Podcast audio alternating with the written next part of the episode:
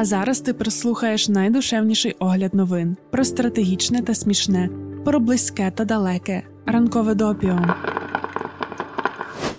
П'ятниця, 15 липня 2022 року. Ранкове допіо. Випуск 65. З аналітики стрімінгових сервісів ми знаємо, що ти нас слухаєш і у Вінниці. Ти для нас не просто статистика. Переживаємо як за своїх. Зрештою, в умовах терору вся країна, усі міста, містечка, села це свої, болить за всіх. Серце розривається з кожним влучанням російських ракет. Ми, як мабуть, і більшість свої біль, розпач і злобу конвертуємо у донати та власну роботу. Віримо, що помста буде.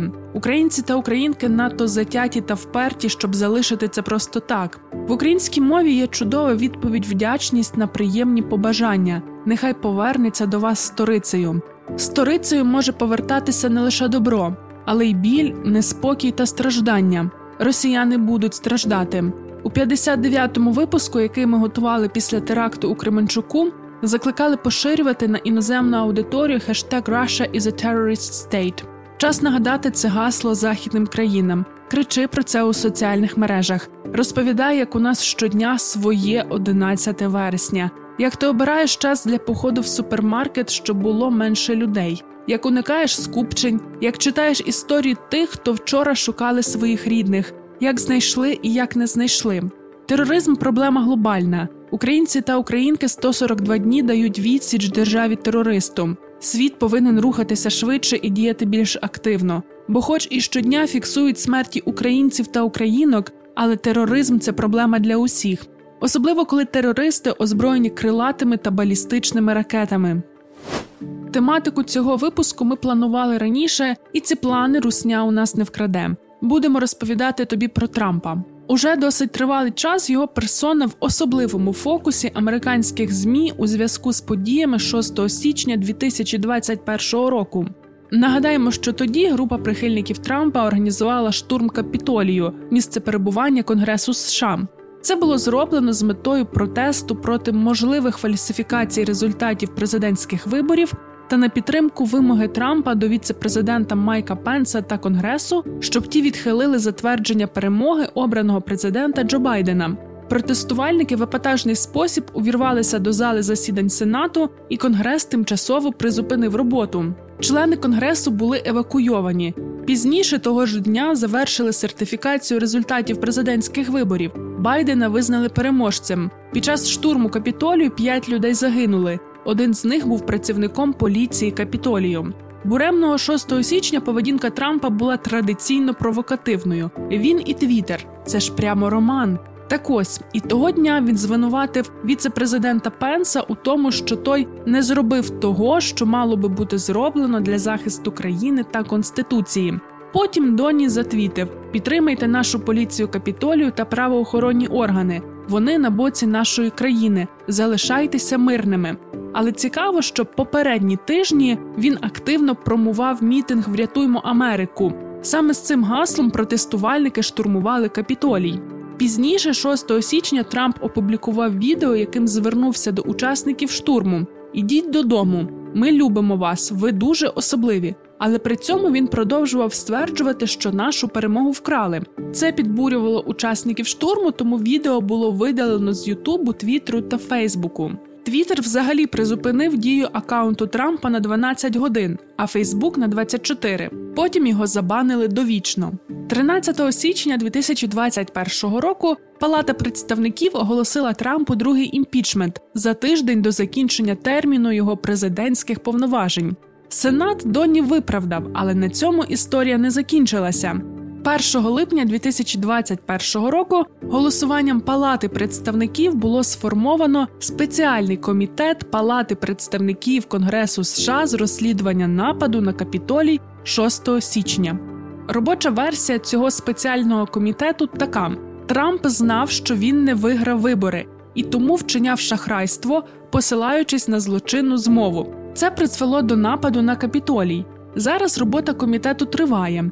Кожна слідча група зосереджується на певній сфері: фінансування, мотивація окремих осіб, організаційні коаліції, можливості Трампа чинити тиск на інших політиків, Розслідування розпочалося з громадських слухань 27 липня 2021 року. Тоді свідчення дали четверо поліцейських. До травня 2022-го було опитано понад тисячу свідків, опрацьовано 125 тисяч документів.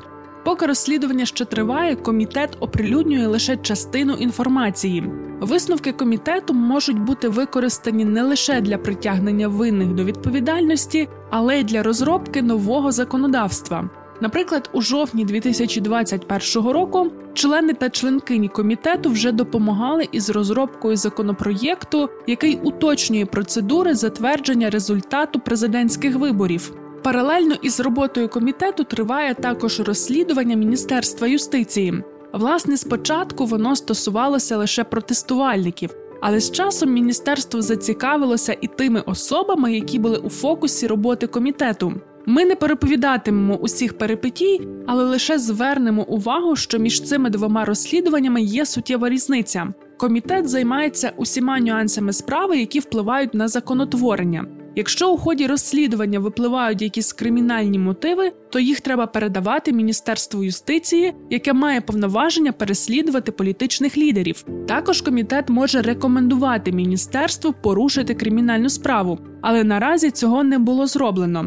Міністерство юстиції двічі зверталося з офіційним запитом до комітету, щоб їм надали стенограми усіх інтерв'ю. Відбувалися навіть переговори, щоб і міністерство надало якісь свої матеріали слідства, провести обмін. Але поки що все не зрушилося з місця. Це лише в питанні обміну матеріалами, а так то робота триває.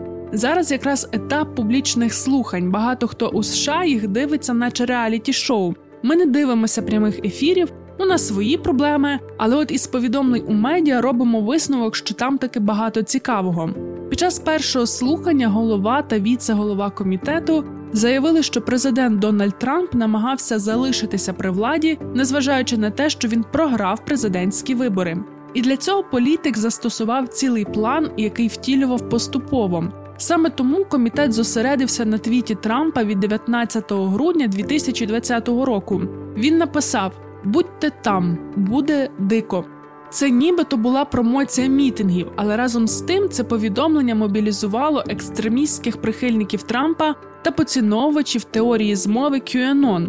Згідно з цією конспірологією, президент США Дональд Трамп збирається викрити гігантську міжнародну схему сексуальної експлуатації маленьких дітей, до якої причетні лідери демократичної партії США, які поклоняються сатані, а також багато інших американських знаменитостей. На другому слуханні були представлені також свідчення того, що Трамп знав, що він програв, і що більшість його найближчого оточення знали, що заяви про шахрайство були безпідставними. Зокрема, оприлюднили відео колишнього генерального прокурора Вільяма Бара, в якому він сказав: цитуємо: 14 грудня був день, коли штати сертифікували свої голоси та направили їх до конгресу. Як на мене, на цьому справа закінчилася. Я думав, що це неминуче призведе до нової адміністрації.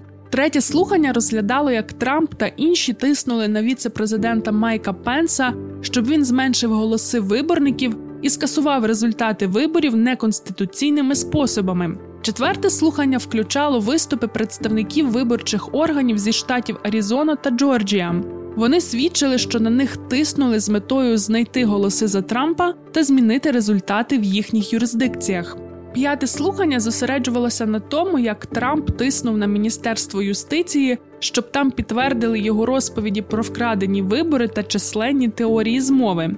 Ексклюзивним свідком на шостому слуханні була Кесіді Хатчинсон, старша помічниця колишнього керівника апарату Білого Дому Марка Медоуза. За її словами, Трамп особисто хотів вирушити до капітолія разом зі своїми прихильниками після промови, в якій він закликав боротися за нього. Вона зазначила, що у Трампа була дуже сердита реакція, коли служба безпеки повідомила, що везе його назад до Білого Дому. Екс-президент нібито сказав агенту служби безпеки: Я чортів президент, негайно відвезіть мене до капітолію. Після відмови агента Трамп намагався схопити кермо президентського автомобіля, проте охоронець Роберт Енгель схопив його за руку і сказав: Сер, вам потрібно прибрати руку з керма. Ми повертаємося у західне крило. Ми не підемо до капітолію. Після сьомого слухання, яке відбулося цього вівторка, можна зробити такі висновки: перший Трамп, а не його радники, запустили події 6 січня.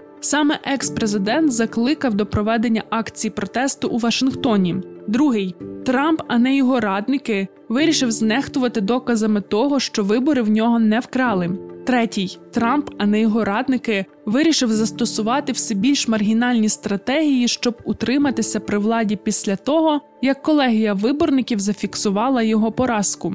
Четвертий Трамп, а не його радники, рекламував свою промову на мітингу перед заворушеннями, щоб посилити тон своїх закликів безпосередньо перед тим, як натовп почав штурм капітолію.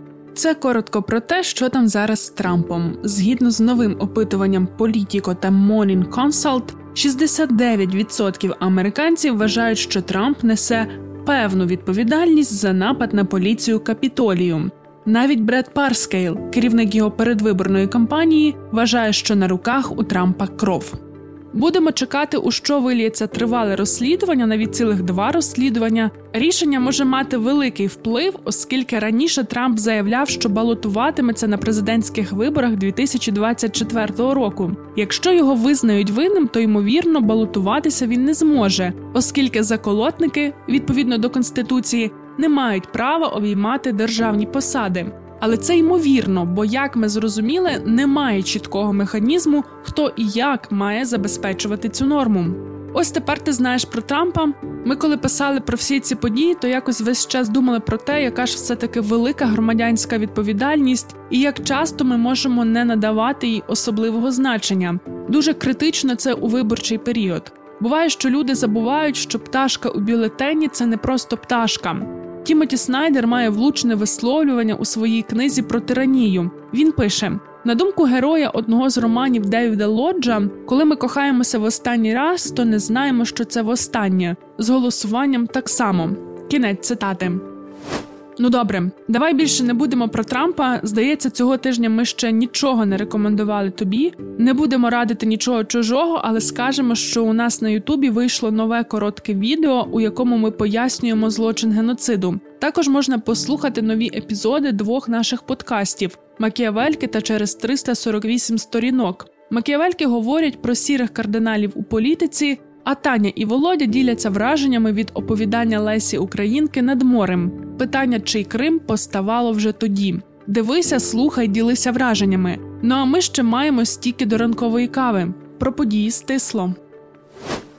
Десятий етап багатоденної велогонки Тур де Франс, який відбувався 12 липня, призупинили за 36 кілометрів до фінішу через мирний протест групи екоактивістів. Дев'ять людей приклеїли себе до асфальту на трасі та прикувалися наручниками одне до одного, щоб привернути увагу до зміни клімату. Усіх протестувальників заарештувала місцева поліція. Пауза у перегонах тривала 15 хвилин. 22 липня Міжнародний суд ООН винесе рішення щодо заперечень Мянми у справі про геноцид Рохінджа. Попередньо Гамбія звинуватила мянмарських військових у вбивствах, зґвалтуваннях і тортурах мусульманської етнічної меншини. США також звинуватили Мянму в геноциді Рохінджа. До речі, і тут не без русні. Голова хунти Мянми прибув до Москви у вівторок з приватним візитом. Це сталося лише через два дні після того, як державний секретар США Ентоні Блінкен пообіцяв посилити міжнародний тиск на військовий режим. Росія є постачальником зброї та гелікоптерів для Татмадау, так називають армію Мянми. Це все на тлі задокументованих репресій проти мирного населення. Париж повернув Беніну, державі на заході Африки, 26 королівських старожитностей. Їх вкрали французькі солдати наприкінці 19 століття. Серед украденого статуї, трони та двері палацу. Цим і будемо завершувати спокійних днів та ночей нам, а Білгороду, Курську, Брянську та іншим російським містам, до яких можуть дотягтися Збройні сили України, багато бавовни та селітри. Прорвемось. Ринкове допіо це огляд новин від освітнього центру справ людини у Львові. Про все, що дійсно має значення, ми тобі повідомимо. Щотижня у понеділок, середу та п'ятницю можна читати, а можна слухати. Шукай у Telegram, на SoundCloud, Google та Apple Podcasts.